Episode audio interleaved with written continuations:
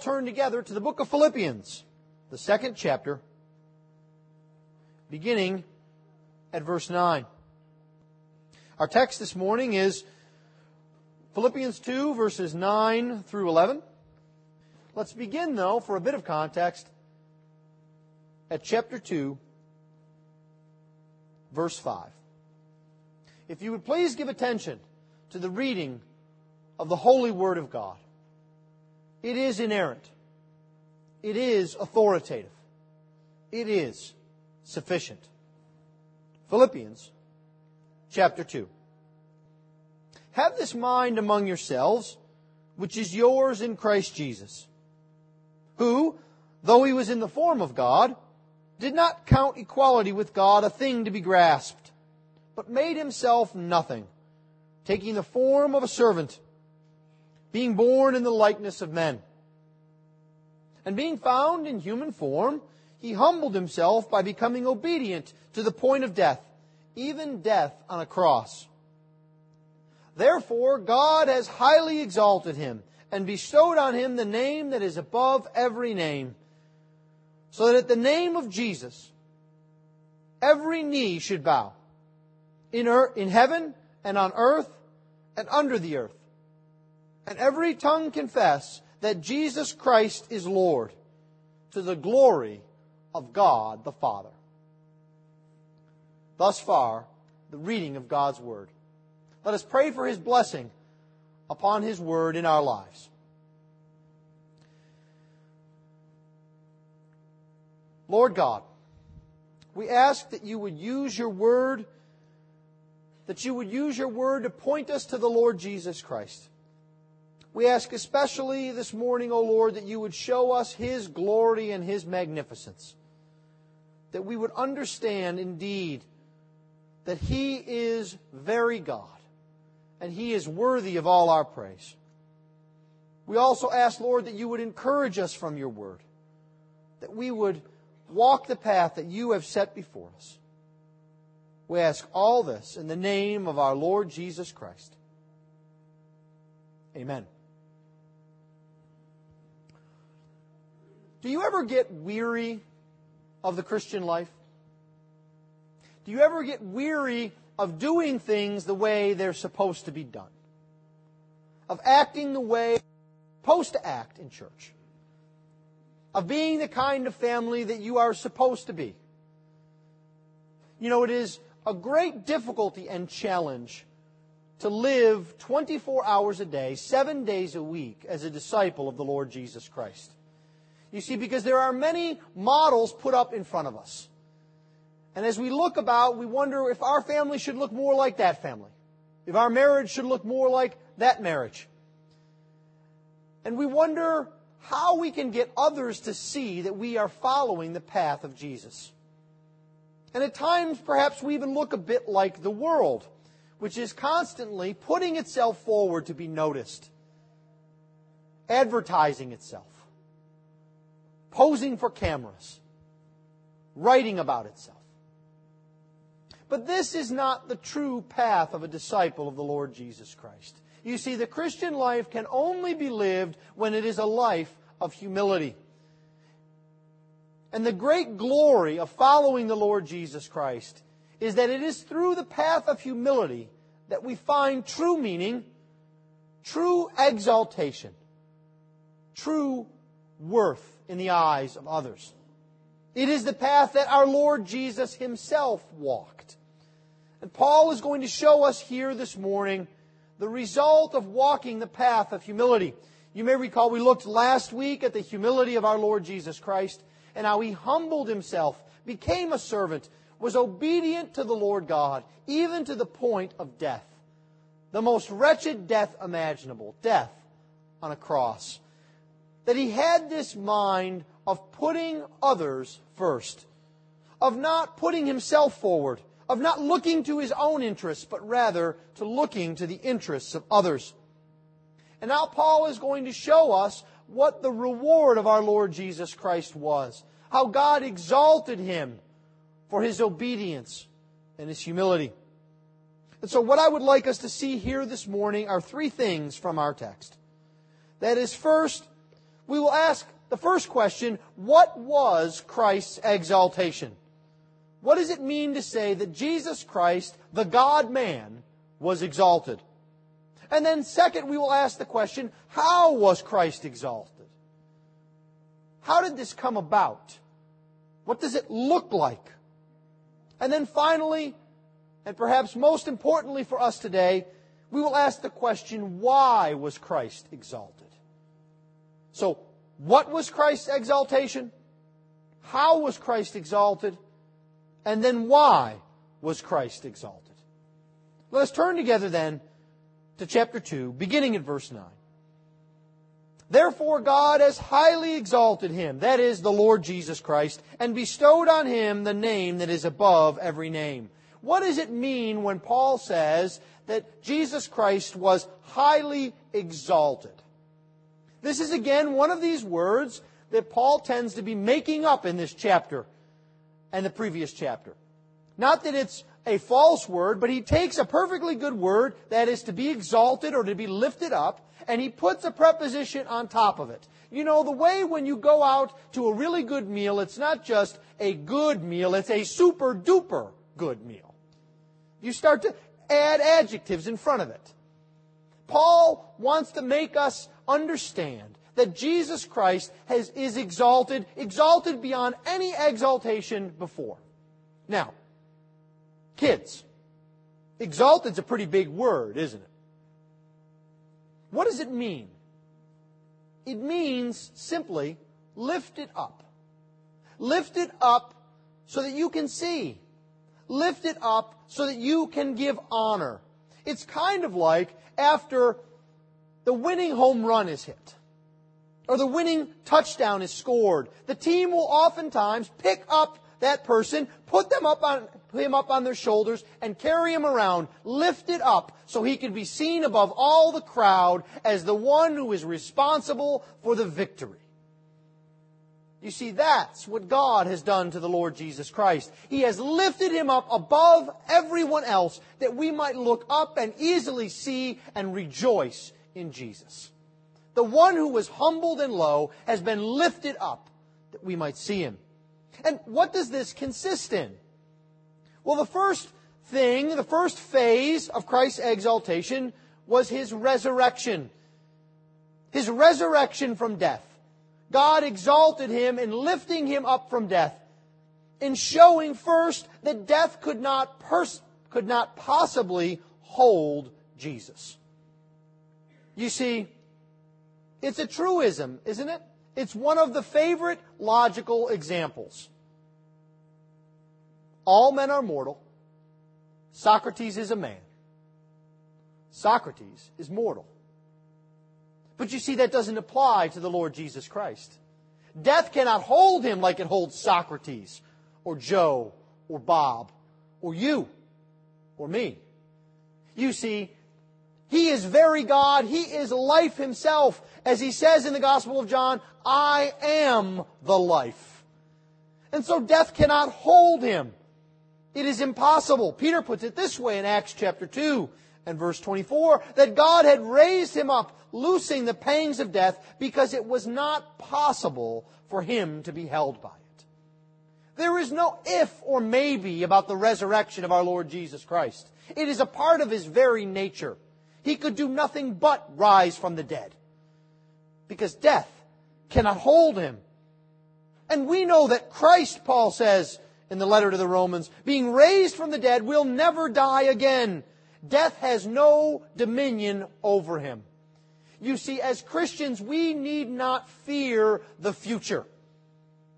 Christ has died, but Christ is risen. He will never die again. He will never fail. He will never be weak. He will never be under the power of death. He is exalted high by God Himself. The resurrection also shows that God's justice is satisfied. It's not just that Jesus is the power of life Himself. His death was a penal one. It was a punishment and the punishment has been fulfilled. Justice has been satisfied by the fact that he is no longer under the power of death. You know that well known, highly comforting verse of Romans 8:34. Who is to condemn? Christ Jesus is the one who died. More than that, who was raised, who is at the right hand of God and indeed is interceding for us. Does the devil whisper in your ear words of condemnation? That you're not a good enough husband. You're not a good enough father. You're not a good enough mother. You don't, you don't read your Bible enough. You're not in church enough. You don't teach enough. When he does, you say, Who are you to condemn? Satan. Jesus is risen. God's justice is satisfied. By merely being in Jesus, I have freedom, liberty, not guilty in Christ. This is the exaltation of Jesus. It flows beyond Him to us. Because you see, not only is the justice of Jesus, the justice of God satisfied, but in that satisfaction, Jesus is made Lord over His people. He is Lord over both the living and the dead, Paul says in Romans 14, because of His resurrection. He has for Himself a people. And lest you think of that in some sort of vague terms, I want you to look around. Those are his people. His people who are freed by his resurrection, who are lifted up and under his lordship, both living and dead. And that grants us a great assurance. Because you see, Jesus went first through resurrection. And that is the greatest hope we can have. As Christians, we need not fear death because He has gone first. Fathers, you know what this is like with your children, don't you? When you want your child to do something, perhaps walk across a bridge or go out into the water, and they are with fear and trepidation clinging back, what do you do? Do you scream at them to go and go do it? No, what you do is you go into the water first. And you say, see, it's fine. It's not too cold. You walk across the bridge. Look, see, it's not going to fall. It'll hold. Come with me. And children will immediately follow. Because they know it's safe. Because they know you have gone first. This is what our Lord Jesus Christ does with the most fearful thing we have to face death itself.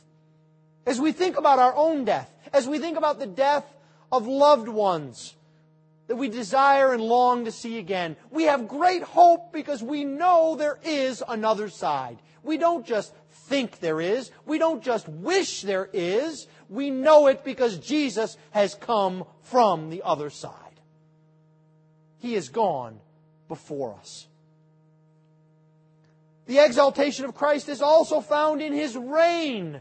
Not just in His resurrection, but in His reign right now, because His reign shows that the victory is won. He is risen from the dead, and he reigns even now, showing that he has won victory over death and the devil. Turn with me, if you would, to the book of Acts. Luke puts it this way for us. It's very interesting, the little things in the Bible that you notice. As we think about the reign of Christ and we think about the reality of it, I want you to notice how Luke describes the ascension, the beginning of the reign of Jesus. Beginning here at verse 9, I want you to, in your mind, perhaps even kids, you can use your fingers, I want you to count how many times Luke uses words for looking and seeing. And when he had said these things, and they were looking on, he was lifted up, and a cloud took him out of their sight. And while they were gazing into heaven, as he went, Behold, two men stood by them in white robes and said, Men of Galilee, why do you stand looking into heaven?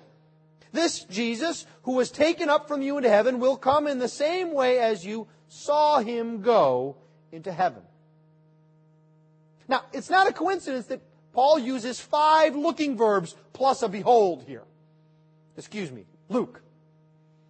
It's because he wants us to know the certainty of the ascension and reign of Jesus Christ. This is not just some story. We are to be reminded over and over and over again that there were eyewitnesses to this. It is the very truth. Jesus indeed reigns. The, what is the context of Jesus' reign, though? What does it mean to say that Jesus reigns even now? Well, to get the context of this in Acts, we must go back to the end of the Gospels because Acts follows the Gospels.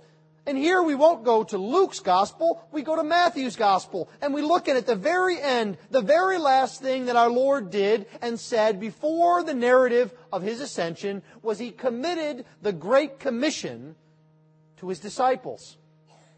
He said, Go therefore and make disciples of all nations, baptizing them in the name of the Father and of the Son and of the Holy Spirit. You see, the context of the victory being won is in the gospel going forward. Jesus is exalted in his reign right now. He sits at the right hand of God the Father. And as he sits there, he rules over his people.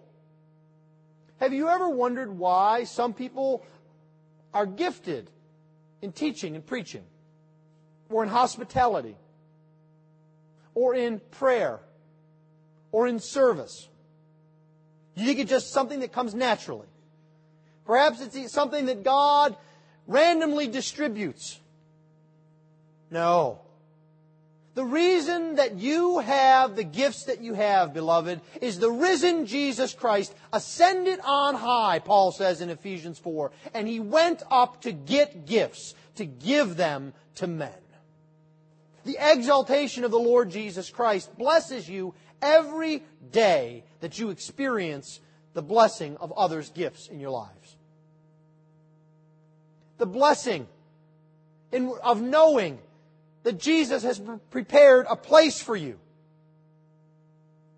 That there are mansions in glory prepared by the exalted Christ. And by the fact that every day, as John tells us in his first letter, Jesus intercedes for us, pleading our case at the right hand of God. Jesus is exalted in his resurrection. He's exalted in his reign, and he is also exalted in the fact that he is returning. He will return. He will return to judge the world, the living and the dead, the just and the wicked. And he will return to manifest his power and glory. Jesus is exalted. This is one of the reasons, as we spoke a few Sunday evenings ago, about crucifixes and why they're wrong, because they show a defeated, dying, dead Christ on a cross. When our Lord is not defeated, He is not dying, He is risen, He is exalted in all power. It's the same reason why the world loves to harp on about the baby in the manger without seeing the glorious returning King. You see, Jesus is exalted in his return in glory. This is the way in which Jesus has been exalted by the Lord God himself, God the Father. So how does Jesus get here? How is he exalted in his resurrection, his reign, and his return? How does he arrive at this point well, Paul tells us the first thing is that the source of this exaltation was God. Notice he says, therefore, God has highly exalted him. He doesn't say that Jesus exalted himself or that the church exalted him through his worship. He says, God has exalted him. Now, why is this? What is going on here? Jesus is very God. So how does God exalt God the Son? How does God the Father exalt God the Son, lift him up? I think in this way. God the Father here is expressing a value judgment about our Lord Jesus Christ as the mediator of the covenant, as the king over his people, as the priest for their sins, and as their prophet to tell to them the very Word of God.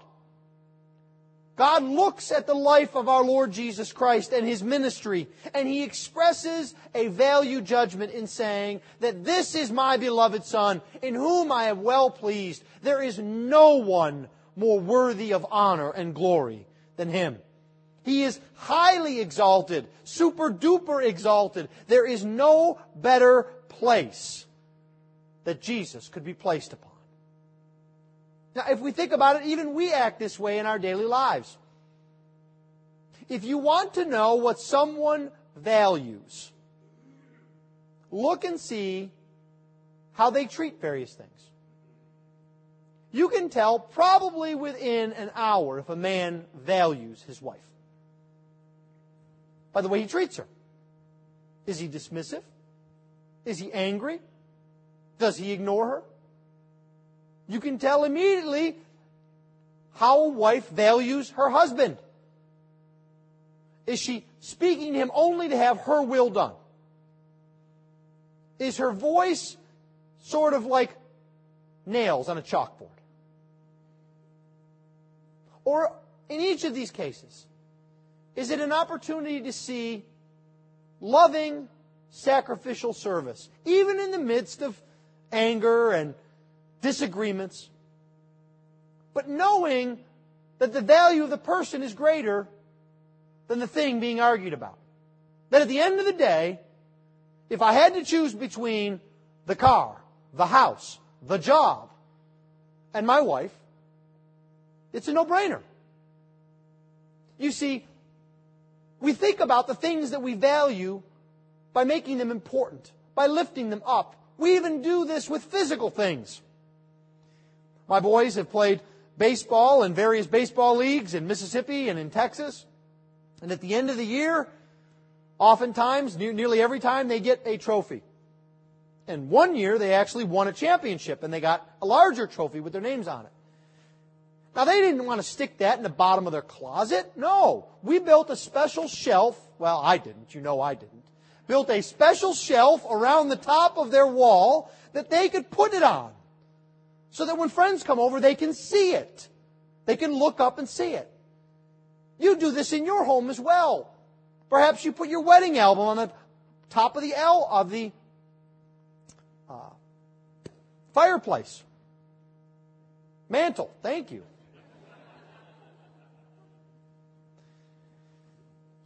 These are the things that we honor. And so God the Father does this with our Lord Jesus Christ. Now, this is not a hasty action. You see, sometimes there are some people, usually sometimes they're male, in which they find a favorite thing in about 15 seconds. And it's their favorite thing until they find the next favorite thing. Right? But you see, God the Father didn't act hastily.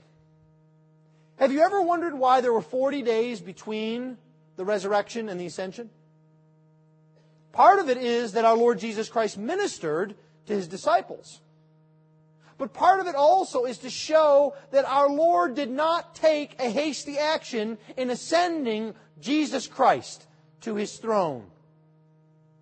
It was a decision based upon value and careful consideration. It could come out no other way. But no one could accuse God of being hasty. Now, why would God exalt Jesus Christ?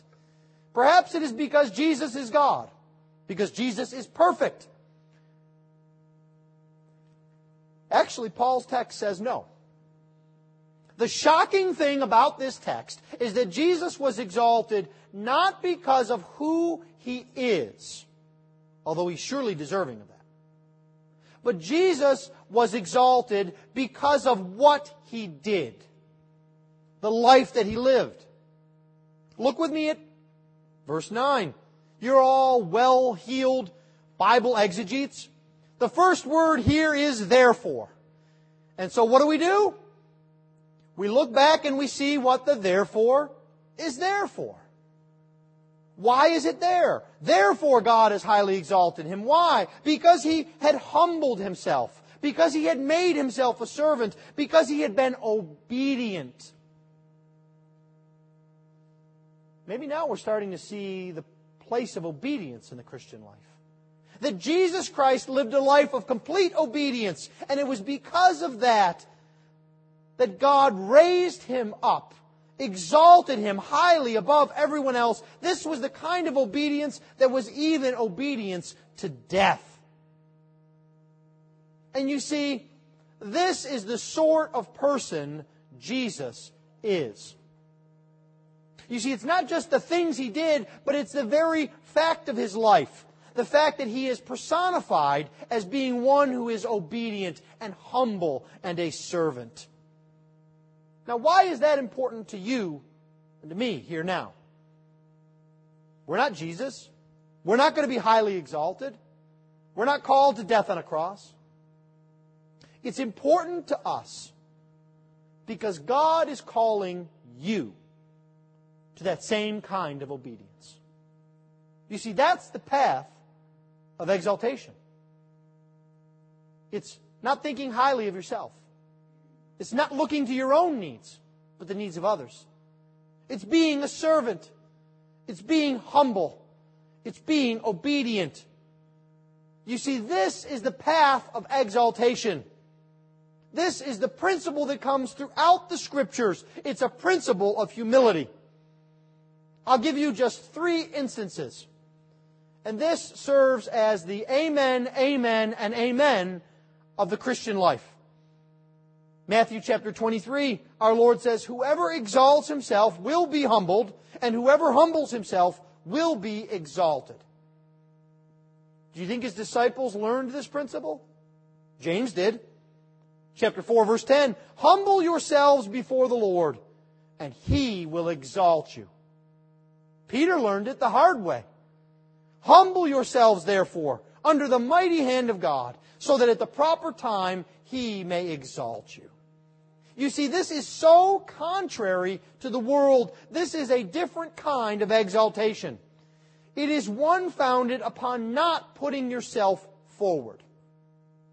And if we are honest with ourselves, this is a very difficult thing to do. You see, because everyone around us is putting themselves forward. They're shining up their resume. They're padding their resume. In some instances, they're making up a resume. They're putting on shows. You know, it's not just products that advertise themselves now. Do you know that you can hire people to advertise for you? To place good words about you in society? in clubs and out and about to show how good you are, how worthy of that promotion you should be, how worthy of that raise you should be, how worthy of that position you should be. And we are tempted in the church to think that if we don't rush forward, we will be forgotten and left behind. So we'd better run to the head of the line. We'd better be first at the sandwich supper. We'd better be first to sign up for the committee. We'd better be first to do this. Otherwise, we're going to be left behind. But you see, the entire life of Jesus screams no to that. That we are exalted through this principle of humility. You see, Jesus was exalted not for his worth, but for his humble service. So, what does that mean then for you and for me? It means that God will not exalt you because you're six foot one. Or because when you walk down the street, you turn heads. Or because your wallet is thicker than others. Or your voice is better than others. It means the Lord God Himself will exalt you because you are becoming more and more like Christ being humble, being a servant, seeking His glory and the good of His people, not your own. This is a completely kind of, dis- of exaltation. It is a completely different paradigm. It is what makes the church so different from the world. It is truth to the statement the first shall be last, and the last shall be first. Is that biblical truth merely a joke to use when you're standing in line for you? Or is it the way in which you live your life? You see, that's how Jesus lived his life. And he was exalted. We can share in this exaltation, provided that we live a life of obedience, a life of kneeling obedience, sharing in the very life of Christ. And this, quite frankly, is a bit scary. Paul puts it this way in Romans 8, verse 17. He says, If we are children, then we are heirs, heirs of God and fellow heirs with Christ. Sounds good, doesn't it?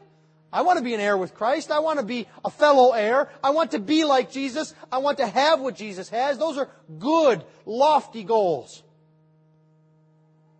Provided, Paul says. Uh oh. Provided. Provided what? Provided that we believe in Him? Provided that we sing? Provided that we have perfect attendance? Provided that we suffer with Him in order that we may also be glorified with Him. You see, the Christian life is one of humility and suffering because that was Jesus' life. So, where does this lead us to? What kind of exaltation is this? How was Jesus exalted by God in humility? He was given the name that is above every name. Now, just as we read that, it doesn't seem to make any sense, does it? First of all, how, how is there a name above every name? And isn't Jesus already the name above every name? I mean, He is the second person of the Trinity. He is God incarnate. How can Jesus get a name that is better than His name? Emphasis here is found in the second part.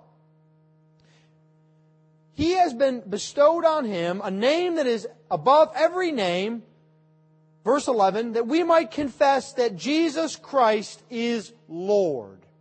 And actually, in the Greek, it's Lord Jesus Christ. The emphasis here is on Lord. You see, the name that is above every name is Lord. It is the covenant name of God that we saw over and over and over again in Kings. Yahweh is the way it's transliterated. In your Bibles, it's the big capital L, capital O, capital R, capital D. That is the name above every name. The self-existent I am. That is the name that is bestowed upon Jesus Christ. And this affects our worldview if we are honest about it. We see that Jesus is Lord of all right now. There is no optional taking of Jesus as Lord. There is a theology that says you can believe in Jesus as Savior and wait around a while and then pick Him up as Lord as well. Balderdash. You can't have that in the Scriptures. Jesus is Lord right now. And if you will have Him as Savior, you must acknowledge that He is Lord. Now, the world doesn't know this yet. The world pretends this isn't true yet, but it doesn't change the reality of the situation. It's a bit like this, if we think about it in terms of a modern illustration. There are people around, or perhaps you and I can pretend all we want that the current occupant of the White House is not the president. It's not going to change anything. He is the president. He does have the presidential seal. You see, just by pretending Jesus is not Lord over a portion of our life, He's not Lord over our marriage, He's not Lord over our use of the internet, He's not Lord over our parenting, doesn't change who Jesus is. Jesus is Lord and He is also Messiah. He is the Christ. He is the King of kings, but He is also the King over His people. Now, Jesus is God. He was always Lord. So the question then comes, how does he receive this name above all names? Was there a time in which Jesus was not Lord? No. What this means is that Jesus is emerging from incognito, sort of like disguise, to full lordship. Do you remember incidents in the Gospels in which Jesus would heal? And before they went away, he would say, Now wait, be careful, don't tell anyone. And of course, the first thing they would do was go out and tell the whole town. Right? And then he would go over and he would perform a miracle. And he would say, Now wait, don't tell anyone. And they would go over and they would go shout it from the rooftops. Right? Bible scholars call that the messianic secret. It's in the sense that Jesus did not want his messiahship, the fact that he was Christ, to be broadcast from the roofs till his work was done. He was humble and lowly. But you see, now his work is completed and it is being shouted from every mountaintop. Jesus is Lord. He has got full lordship, visible to everyone. What he, what he has possessed is now visible to all. So the final question then comes. Why all of this? Why this exaltation in his resurrection, his reign, and his return? Why does Jesus get the name above every name? The first reason, I think, is so that salvation would be seen. Turn with me, if you would, very briefly to the book of Isaiah, chapter 45. In chapter 45, we have a, a verbal battle of God against the gods, small g. God showing that all idols are put to shame. Look with me, if you would, at verse 16. All of them are put to shame and confounded. The makers of idols go in confusion together. But Israel is saved by the Lord with everlasting salvation. You shall not be put to shame or confounded to all eternity. God alone is God. And God alone can save. Look at verse 18. For thus says the Lord who created the heavens. He is God. Who formed the earth and made it. He established it. He did not create it empty. He formed it to be inhabited. I am the Lord and there is no other. Now look with me if you would at verse 21. Declare and present your case. Let them take counsel together. Who told this long ago? Who declared it of old? Was it not I, the Lord? And there is no other God besides me. A righteous God and a Savior. There is none beside me. There is only God, and salvation is only found in God. Verse 22. Turn to me and be saved, all the ends of the earth. For I am God and there is no other. There is only salvation found in God. Verse 23. By myself I have sworn. From my mouth has gone out in righteousness. A word that shall not return. To me every knee shall bow. Every tongue shall swear allegiance. Sound familiar? That's what Paul's saying. Only God is God, and only God can save. And to God shall every knee bow and every tongue confess. You see, only in Jesus Christ is salvation found. There is no exception. Every knee, not just most of the knees, not just the plurality of the knees, every knee shall bow. Every tongue shall confess. You see, what God is telling you right now today is if you have not confessed that you are a sinner and your only hope is in the work of the Lord Jesus Christ, there is no other hope. There is no place else to turn. This is the only place where you can find salvation in the Lord Jesus Christ. God has exalted him up that you might look from the ends of the earth and be saved. This is what God is calling you to today. And as his servant, I say to you, if you have not professed faith in Christ, Isaiah and Paul and the living God himself demand that you do so. It is not a suggestion. You must believe on the Lord Jesus Christ. And we need to be reminded that there is a limitation to our evangelism. You remember we said that Christ was exalted by his return? He is returning. And he's not returning to a second chance. You don't get a lifeline. He is returning to judge the world. There is a day coming and it is a day of reckoning. In Matthew 25, every one of those parables ends in a day of reckoning. You see, Jesus Christ is exalted that we might know where salvation is found. But even if we are already in possession of salvation, even if we already know by faith that we are Christ, Jesus Christ is exalted that he would be worshiped, that he would find his rightful place. Do you remember the illustration we looked at last week where Jesus washed the feet of his disciples in John 13? In John 13, 12, after he's done that, John says something that's very interesting. He says he got up, he fixed his clothes, and he went back to his place. The parallel applies here. Jesus has lived a life of humility, but he is now once again the glorious risen Savior, God Himself, and He is to be worshiped. There is never a time when He was not God. Do you see Jesus Christ as one to be worshiped? God has exalted Him to that place. As a matter of fact, that is the very purpose and the reason why He was given this name. He was given this name above every name so that, with a purpose that, at His name, every knee should bow. Jesus is exalted that we might worship Him. And finally, Jesus is exalted that God might be glorified. To the glory of God the Father, verse 11.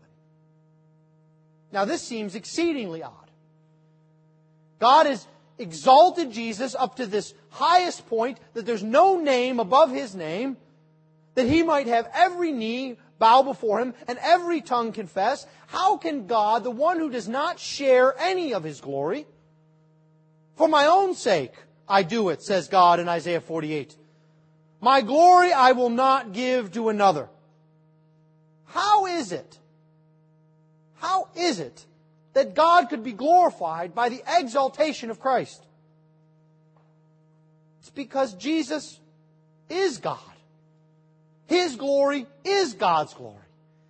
You see, it's further proof in our lives that Jesus is not some good teacher, not some humble man, not some example to follow, but Jesus is very God. The question comes to you. Do you glorify God with your life as Jesus did with his?